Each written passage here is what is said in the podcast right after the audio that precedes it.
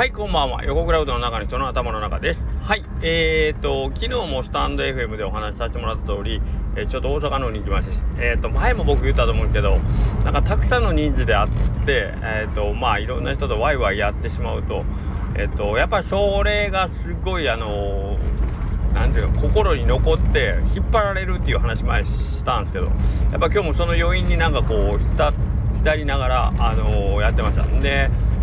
あのたちが悪いって言ったらあれなんですけど僕ら普段まあ他のおうどん屋さんもよく言ってますけど仕込みしながらえー、っとまあスタンド FM であったりボイシーとか聞いてみんなの声聞きながら作業するんですよね。これって結構やっぱり肉声その人が喋ってる声聞くとめちゃくちゃなんかこう不思議な感じほんまに喋ってるような感じになるんですよね。だからなんかあのまあ昨日行ったなるさん大阪のお店の中ではえっ、ー、とスタイフやってたり声を聞いて発信してるのは、まあ、なるさんだけでちょちょいでもねなるさんのスタエフとか聞いてたらめちゃくちゃ引っ張られてなんかんめっちゃ喋ってる気になるんですよね。で山下さんとかもあんまりお会いしてなくてもなんか毎日スタエフを配信してたりするんでスタエフとで Voicy もあるんでね。あのずっと山下さんの話聞いてるからこっちからしたらなんかしょっちゅう会ってるような感じになるっていう。ね。でだから昨日も上を向いてさ行ってうどん食べるのはすっごい初めてでめっちゃワクワクしてるんだけどけど不思議と目の前にいるなるさんのことはよく知ってるぞみたいななんかなんか変な感じですね。めっちゃ。はい。けどねで昨日僕うどんのことはあんまりとかっていう話してたんですけどえっ、ー、とそれでもねやっぱりあの、衝撃というかあの印象深かったことっていうのはいくつかあるんでえっ、ー、とどうしようかなと思ったんですけどやっぱりちょっと言っとこうかなと思いましてですね。はい。えっ、と1軒目がですね行ったお店で言うと九太郎さん。実はその前に実はその前に朝7時集合だったんですけどその前に7時より前に開いてるお店でえっ、とまあ僕がちょっと行きたいお店といえばもう例によってあそこですねえっ、ー、と小金さん 小金着なして小垣な小垣な T シャツを今日なんか作ってましたけど小垣なの方にねえ、ー、と行って朝6時過ぎぐらいに、えー、須崎店長のえー、一杯をいただいて、それから、えー、大阪に旅立ってます。昨日、インスタの方にもね、えっ、ー、と、小垣菜さんのだけちょっと上げてなくて非常に申し訳なかったんですけど、昨日一杯目は実は小垣菜さんでしたね。あの集合場所についてもううどん俺食べたよって言ったらみんなすごい嫌な顔嫌な顔ってマジっすかって言われたんですけどはい。朝飯はえっ、ー、とうどん決めてました。はい。例によってあのカレー鶏店ねあの美味しいんですよね。で冷やかけで朝目覚めの一杯をいただいて行きました。よしよしこれが讃岐の味だなとあの体に覚え込ます意味で 食べてから出発しました。はい。で、えー、1軒目が九太郎さんですね。えっとそれが10時ちょっと過ぎぐらいに着いたの。でね炙りのえっ、と豚肉炙ったやつのえっ、とお醤油だったんですけど吉田さんとこの炙っていいともこうイメージして行ったんですけどやっぱりなんかね美味しかった。めちゃくちゃ美味しかったですね。これえっ、と麺も、えー、これはどうなんかな？褒め言葉というかなんかねあ吉田さんの麺に見たいと思いながら僕食べたん誰にも言わんかったんですけど合ってるかどうかもわからんし自分の下にそんな僕自信ないんであのあれなんですけどけどねすごい食べた感じがうわ美味しいと思って小吉田さんのあれと一緒や。でえっ、ー、とお肉がね2種類乗ってたんですよ。これも新しくて。で見た目もえっ、ー、とお肉をこう丼の中にこう言ったらこう丼に乗り乗るようにこうくちくちっとこう丸めてこう何ていうの麺の麺を隠すようにねこう丼の上に盛るような乗せ方じゃなくて丼からはみ出すようにこう麺を1枚のシート状にして盛り付けてくれるっていう感じでなかなかあんまり他にないようなこうね盛り付け方でそれもなんかね面白くてでそれをこう炙ってで香りも十分立ってるしでうどんの麺がねほんと僕の今好きな感じに近いんですよね。ちょっとあのむにゅ餅みたいな感じで、えー、やってましてですね。1杯目からめちゃくちゃうまいなこれみたいな。おかわりめっちゃしたかったんですけどちょっとそこはあのまあさすがの僕でもばちょっとゴリラじゃないんでそんないっぱいは食べられないんであの一応我慢してですねはいえー、っと後にしたんですけど九太郎さんすごい美味しかったですね。でえー、っとまああとその店舗の作りとかももうすごい気になるっていう話をしたんですけど、まあ、九太郎さん驚きましたね。行く前から結構いろんな人が言ってたらあれを香川にないよってみんなが言ってて香川お店のその作りが香川にないってどういうことみたいなね。例えばおしゃれだよとかね。えー、っと何て言うかな。その何ていうかすごいカフェカフェっぽいよとかねなんかいろいろあるじゃないですか。の中でああれはないなみたいなうまく表現できんわってみんなに言われてたんですけど行って納得しましたね。確かにないなっていう、うん、これはないっていう感じの、えー、お店の作りでこれはぜひみんなに行ってほしいし行った時の驚きというかえ？っていうあれはちょっと面白かったですね。おも本当面白い面白いお店でしたね。はい。ちなみにうち息子九太郎って言うんですよ。うどん九太郎でもそれだけですごいあのシンパシー湧くんで。これもなんか一個のフックというかまあえっと屋号と同じ名前っていうのはまあなかなかその狙ってさせさせれるもんではないけどけどこれってなんか個人的なつながりを持つ時にはやっぱすっごい大きい意味があるキーワードになるんですけど前も僕言いましたね。横倉さんっていう名字の方でえー、県外の方はおうどん屋さん行くとなってやっぱり横倉うどんってなったら引っかかるから来ましたっていう人は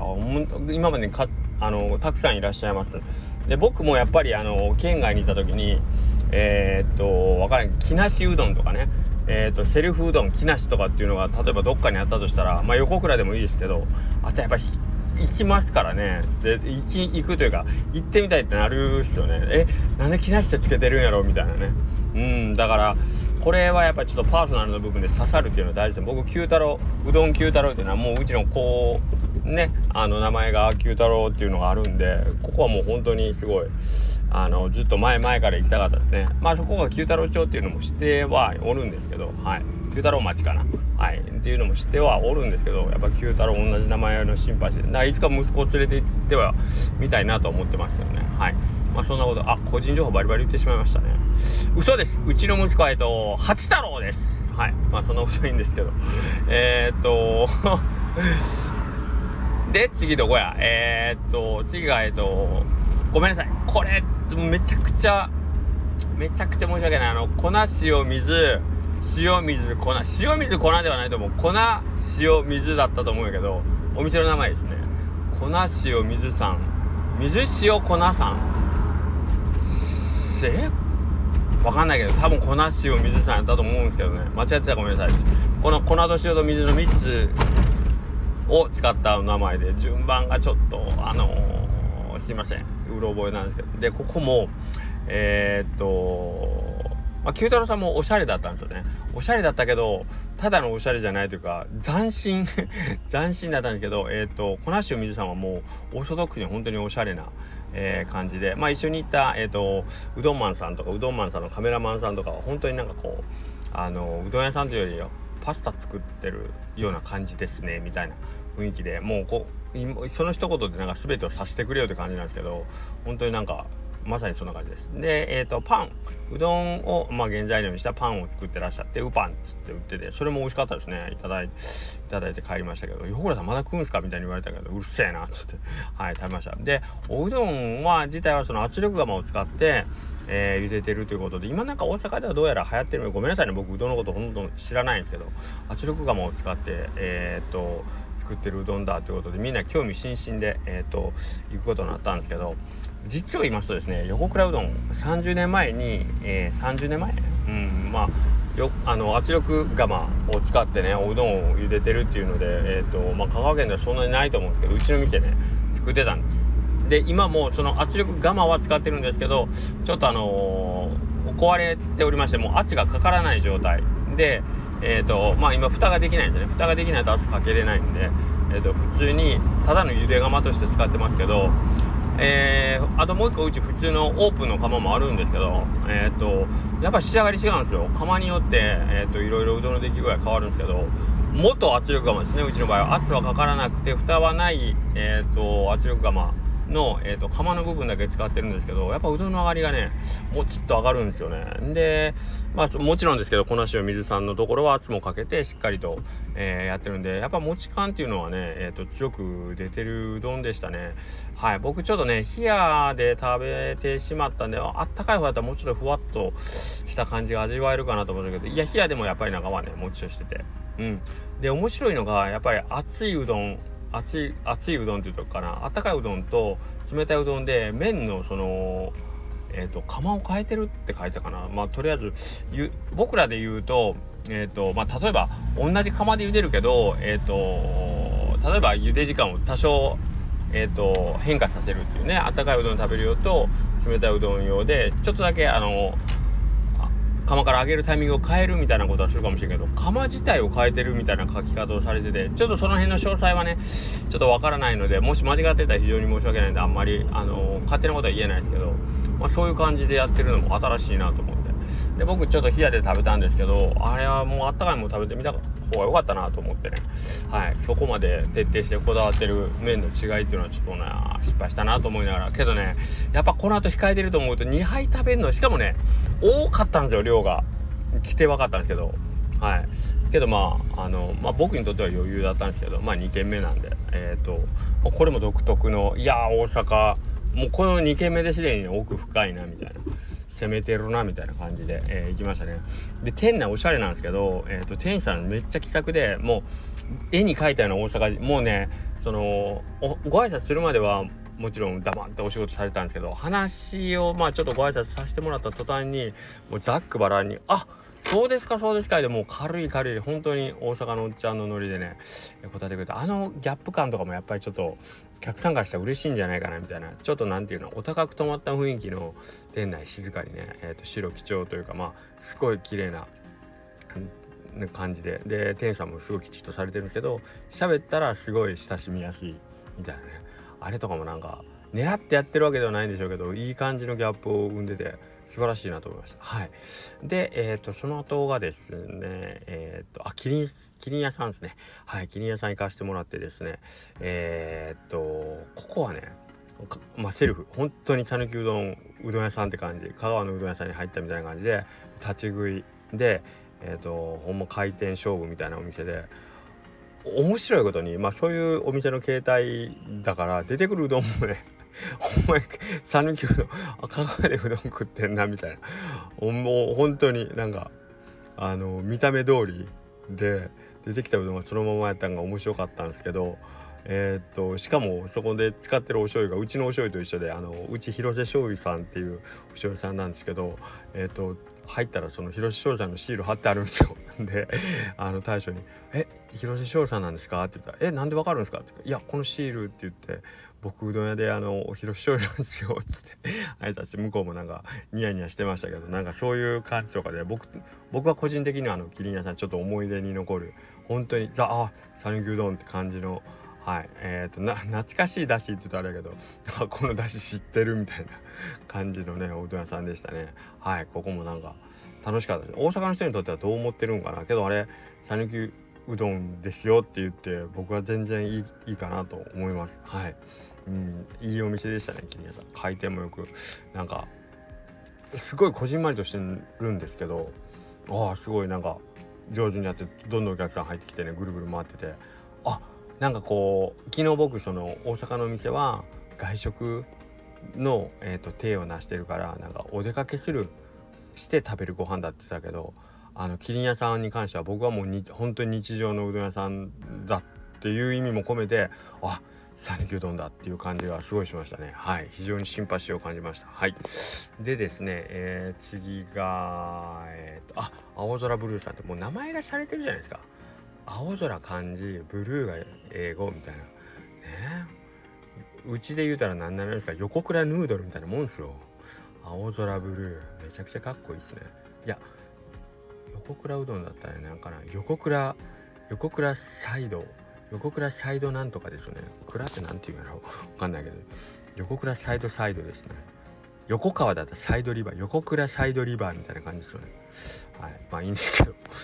でそこは、えっと全粒粉ですかね。であの店内にねこう石臼があってなんかゴーリゴーリ言うてねこう粉をひいてるのも見せてるし、まあ、とにかく店内おしゃれなんですよ。カフェというよりはもうちょっと落ち着いた感じのなんかこうシックな大人のこうラグジュアリーな雰囲気がしててでお値段もねちょっと1ページ目をこうめくった途端にちょっと手が震える、まあ、2000円って書いてあるメニューがいきなり目に飛び込んできてマジかみたいな。まあそれぐらいの雰囲気があってけどまあ2000円ぐらいあってもおかしくないなみたいなね。はい。の、えー、お店で、えー、非常にあのー、まあこっちでもうあんまり聞いたことない。もうえこれうどんですか？っていうような状態のえっ、と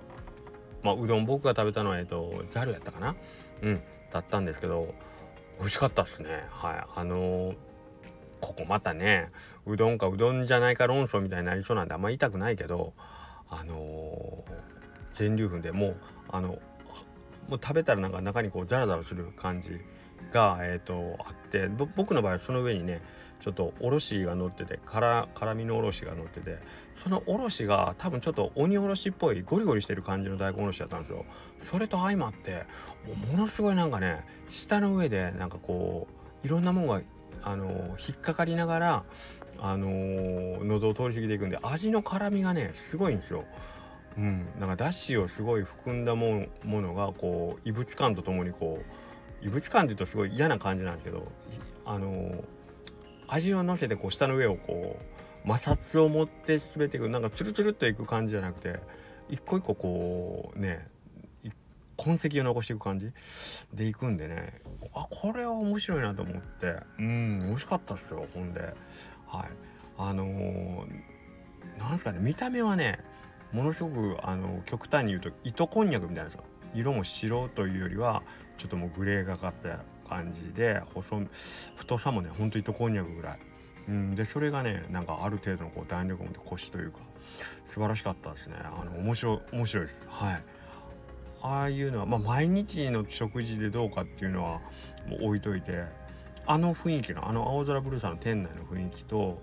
えー、っとうんあのー乗ってるその器の感じであったりとかなんかそれも全部含めて非常になんかああの体験として、えー、トータルのなんかバランスとして満足度は高いんじゃないかなあの店行った人はっていう感じでしたね。はいこれは良かったですね。面白かったですね。はい。で大将もねすごいなんかソバージュのねうどん屋なのにソバージュのこれあの帰りのバスなんか出たらすごいみんなから失笑されましたけど一応言っときますね。うどん屋なのにソバージュのイケメン大将でしたね。はい非常に素敵でした。はい。で、えっ、ー、と、ついに5件目ですね。えっ、ー、と、もう17分も喋ってますけど、一応最後までいきますね。で、なるさんとこ。これね、まあ、行く前にものすごいハードル上げられてたんですよ。あの、もううどんの猛者たちですよ、僕の周りにいる。もう散々パラうどん食べてる連中が、なるさんとこやばいっすよ、つって。あれはすごいよっていう話を聞いてたんで、僕の中でも、これ以上ないぐらいハードル上がってて、これちょっと変なもん出てきてたら期待で滑っちゃうんちゃうかなと思ったんけど普通に超えてきたんですよね。なるさんあの何て言うのかなすごいよ。すごい。あの美味しかったって言っていいんかな美味しいって言っていいんかななんかあもう妥協してるとこ一個もないなっていうのがすごくわかるおうどんだったんでなんかそれですよねまず。美味しいとか言うよりその作り手の人のなんかこうあ全部全部入ってるやんここにっていうの。がよく伝わるおうどんだったんでなんかそれがなんか誠実なうどんっていうんですかね。はい。あ全部ぶつけてきてるなここにっていうのがね感じられてそこでちょっとやられちゃいましたね。でえっ、ー、と讃岐の梅、まあ、100%っていうのはまあえ、ー、とまあ皆さん言ってるんですけどやっぱりちょっと癖のある粉なんですけど特に僕は作るうどんの方で、えーといろんなことをやってみた結果かなか僕には、えー、そう簡単に扱いこなせる粉じゃないなというのがあったので、えー、それをねえっ、ー、とあこんなに美味しく できるんだっていう驚きそしてですね、えー、出来たてを食べさせてもらったんですけど食べ終わった後に「僕らまだ食べられますかね?」って言ってもしよかったらあのちょっと残り物なんですけどまだあるんですよって言うからえっ、ー、とでもう他他のメンバーもほぼ撃沈だったんですよね。5軒目やったんで。僕、まあ、小金さん入れたら6杯7杯目ぐらいだったんですけど。あ僕いけますってもらったんですけど。えこれいつできたあの残り物って言うから「えいつできた麺ですか?」って聞いたら「やっちゃ、まあ、45分ぐらいですかね」っつって、まあ、だから1時間弱経ってるうどんだったんですけど。美味しいんでやるの腹立つ。しかもねその出来たてのうどん皆さんお好きだと思うんですけど僕そのちょっとへたってるやつもやっぱ好きであの適度にその腰が抜けてるやつなんかな。けど腰が抜けてる分なんかこうもう少し何て言うかなあの馴染んでるっていうんですかね。あの下下馴染みがいいって言った方がいいんかな、うん、僕はねそれ嫌いじゃなくってもちろん腰もあるんですよ。あの僕がもし1時間讃岐の麺100%で売って1時間経った麺をもし食べようと思ったらもう多分めちゃくちゃ切れまくっとんちゃうかなと思うけどめっちゃちゃんとした綺麗な麺やった。本当にびっくりしたこれは。あのー、出来たてよりも驚いたぐらいです。はい。出来たてが美味しいのはもうハードルガンガン上がっとったんで全然あの覚悟してた美味しさなんですけどそれ以上に驚いたね。やっぱこっちの時間が経過した方のうどんでしたね。はい。もう作り手としてはもうその嫉妬する余地もないぐらい格の違いですね。あ作り手でこんなに変わるんだっていうね。健全たる事実を教えられましたね。はい。なので、えーと、昨日僕はねおうどんはあのー、まあ美味しいの分かってるんでそんなに言うまでもないっていうとは言ったんですけど。いややっぱりね同じおでん屋さんだったらやっぱ悔しいよねとかね思いながら。うんなんかすごい本当にうんいい体験をさせてもらいましたね。はい。ということで、えー、とちょっと2日にわたってもう今日もなんか一日中そのそこに引っ張られてたんでちょっと一応吐き出してね整理しとこうということで今日ちょっとあの発表しましたけども。はい。えー、とりあえず、えー、そんなことで昨日の総括と変えさせていただきまして長くなったんですけどもですねえっ、ー、とご案内が1個ありまして明日からですねえ、見ましたかね X の方でちょっとご案内させてもらったんですけどうどんのくん店舗オリジナルうどんのっていうのが今回登場しまして18種類今回ご用意しております。でそれをえっ、と横倉うどんのっていうのもいるんですけど横倉うどんののステッカーあと、まあ、例えば吉屋うどんのとか、えー、楠上うどんの大島うどんの、まあ、各店舗にそれぞれうどんの具が現れたんですけどそれがそのお店に行けばそのステッカーがねえーと、買えるっていうのが明日から始まります。で1万100円の販売で、えーと、一部が、えー、今回うどんのくのゆるキャラグランプリへの応援金協賛金になりますんで、えー、ぜひ皆さんに買っていただきたいんですけども、えー、そのお店に行って例えば横倉うどんに行って大島うどんのを買うのはちょっとできません横倉うどんのに行ったら横倉うどんのうどんのくんしかないので、えーともしえーと、気に入ったうどんのくんがいるっていうんだったらねそのお店に行ってぜひぜひ買ってください。はいというのが明日から始まりますので一応ね、えーと、枚数には制限制限ではないけどあのー、数がちょっと決まってるところもあってもしかしたら追加出るかもしれないんですけどとりあえずのところはね、えーと、限定枚数で販売しますんで。えーとまあ、もし気に入ったもんがあればなるべくお早めにね、えー、購入していただければと思います。はいよろしく。めちゃくちゃ可愛いですよこれ。ちなみにこれ僕らあの最初に配る時に、まあ、18枚全部揃ってるの見たけど並んでたらむっちゃくちゃかっこいい。18枚全部目の前に並んでた時のその達成感はむちゃくちゃある。ということなんで、えー、ぜひぜひあの店頭で手に取ってみていただければありがたいなと思います。はいというわけで、えー、明日から3連休ですけども皆さん、えー、投票もぜひぜひよろしくお願いします。そしてできれば、えーとご家族の方もあの誘ってほしいし、えー、お友達の方にもちょっとうどんのでそのステッカー見ながらねあうどんのくんこんなにたくさんいるんだと思いながらちょっと投票していただけると助かります。よろしくお願いします。それでは明日もつるつるおでね。よろしくお願いします。では、失礼します。